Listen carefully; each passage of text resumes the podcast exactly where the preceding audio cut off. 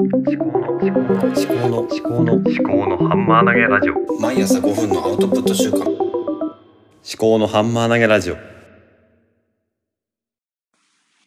おはようございます。秋彦の記憶喪失保険。えー令和3年11月30日、3時52分です。火曜日ですね。はい。火曜日ということで、えー生き方なんですけども、まずは1分話すだけ日記ということで、えー昨日何があったか、何を考えたかを話します。はい。結婚式記念日だったんですね。11月29日。2010 2014年に結婚式を挙げたんですね。はい。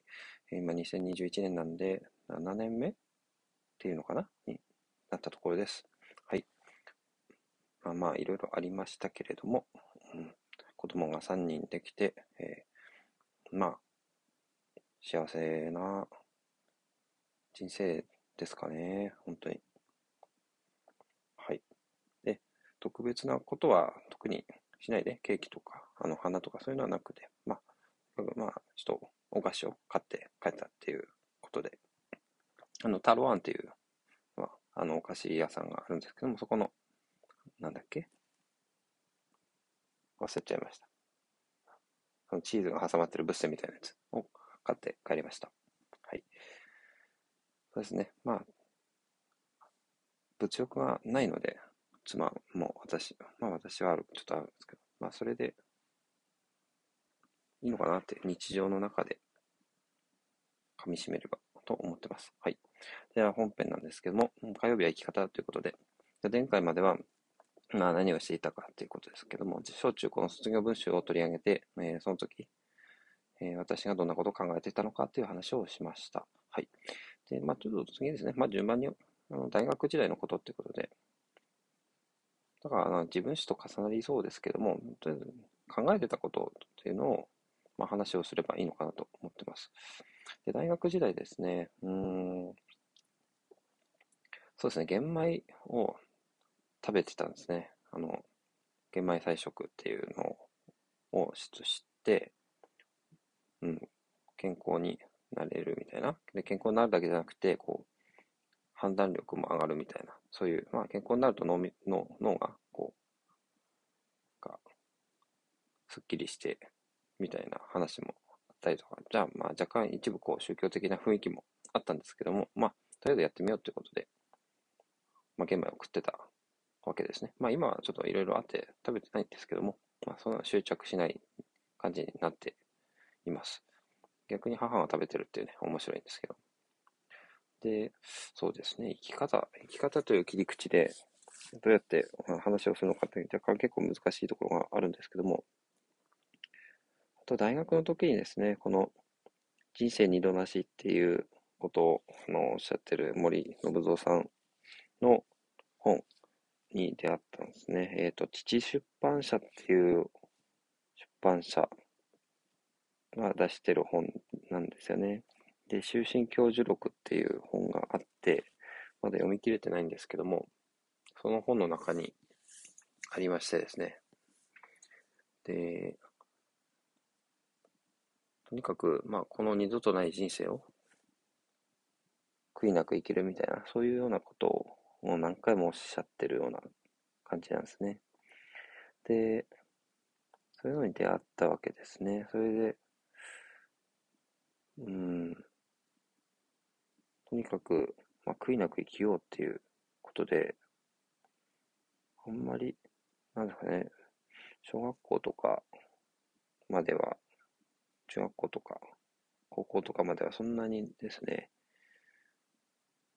自分の個性とかそういうのはあんまり意識してなかったんですけども、個性を意識するようになったっていうよりは、うん、とにかく、悔いなく生きるっていう、もうそれに尽きんのかなって思ったんですよね。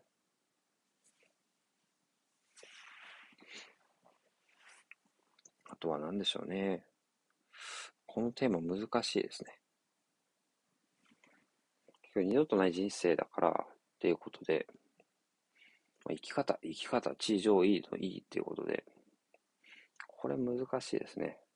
で、あ、そう、なんで難しいかなって、今ちょっと、昨日ですね、いろいろ思ってたんですけども、ちょっと話それますが、こうやって今ですね、曜日代わりで、あの、1週間に1回テーマ話してるんですね。で、日曜日に振り返ってやるんですけども、日曜日できない時もあるし、で、あの、エビングハウスの忘却曲線っていうのがあって、どんどんあの、振り返りをしないと忘れていくっていうことなんですね。まあ、その、忘れていくっていうことで、そのための記憶装置総研なんですけども、ちょっとその理論を取り入れてみようかなって思ったんですね。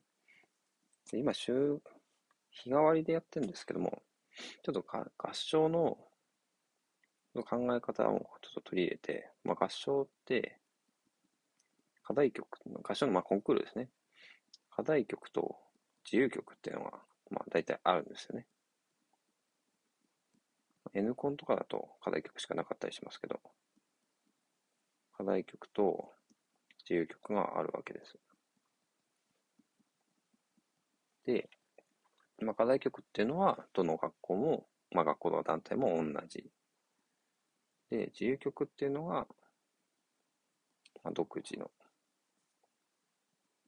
に選曲してやるわけなんですけど、で、私の日替わりのやつっていうのは、まあ、課題曲でもあるんですけども、なんだろうな、毎日違うことを喋るので、結構頭の切り替えというか、まあ、しかも先週何話したかとか、まあ、忘れてるんです。まあ、先週何話したか関係なく話してもいいんですけども、うん、なんか、結局先週何話したかで、次何話しますとかっていうことを言っとくと、なんか、記憶に残りやすいのかなって思うんですけれども、こで考えたんですが、一週間の共通、一週間か、まあずっと、例えばですね、本、読んだ本の感想とかは、もう毎日話した方がいいのかなって思うんですね。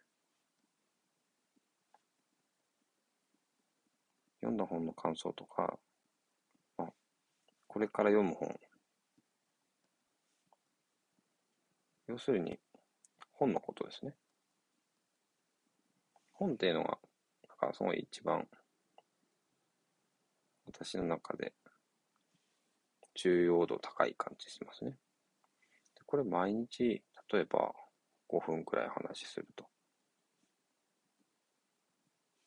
で、次が、曜日代わりのテーマなんですけども、月火水木金でと、くっきり分けちゃったんですけども、金土日で。例えば月火水で知的生産の方法とかについて話して月火水そうですねで火水木とかで生き方で、生き方と、ちょっと順番変えようかなと思うんですね。地位上位の順番でやりたいなと思うんですよ。だから、あ、今ちょっとホワイトボードに書きながら話してるんですよね。で、火水木で、まあ、お猿の女ですか？まあ、これ本当に仮で仮なんで、で水木金で生き方、例えばですね。一日、一テーマじゃなくて、複数のテーマをやってみるっていうのもありかな。木金土で、お金の使い方は別に喋んなくてもいいのかな。こう、私のメインが、やっぱり地位上位なんですよね。知的生産とお産女児と生き方なんですね。で、サイドメニューとして、ちょっと一回整理しますけど、地位上位があって、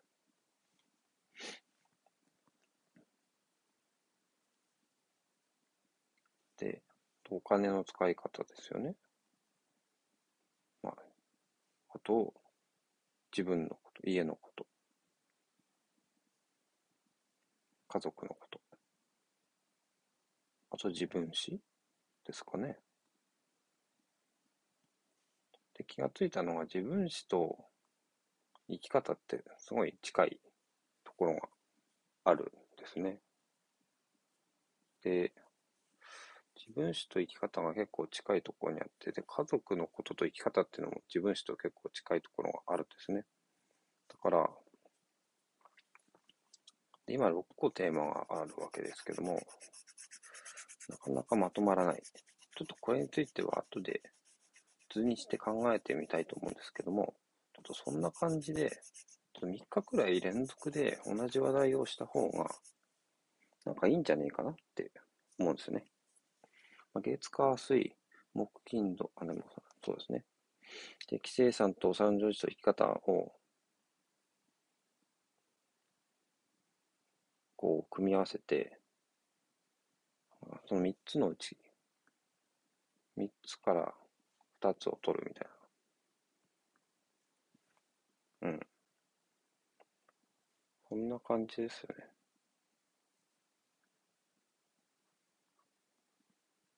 この組み合わせを毎日やってみるとか。で、サイドメニューで、自分のこと、自分史、家族のこと、ちょっと今日長いですけど、まあ、時間はあんま気にしなくてもいいのかな。で、まあ、聞きたくない人はやめればいいわけですし、まあ、自分、記憶喪失保険としてやってるんで。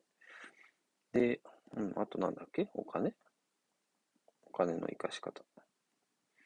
うん。っていうのをサイドメニューにすると。ちょっと後でホワイトボードに書いて整理します。じゃあ、すみません。今日グダグダになっちゃいましたけれども。はい。まあ、私のための、自分のための話ということで、生き方の話したかな？とにかくですね、まあ人生二度なしっていうことしかないんですよね。で、生き方の話難しい。うん。なんか知的生産の話とか、常時の話とかしてた方が、なんか話出てくるな。ちょっと生き方のことは、もしかすると、このポッドキャストからはなくすかもしれないです。はい。では今日も聞いていただきありがとうございました。ではまた。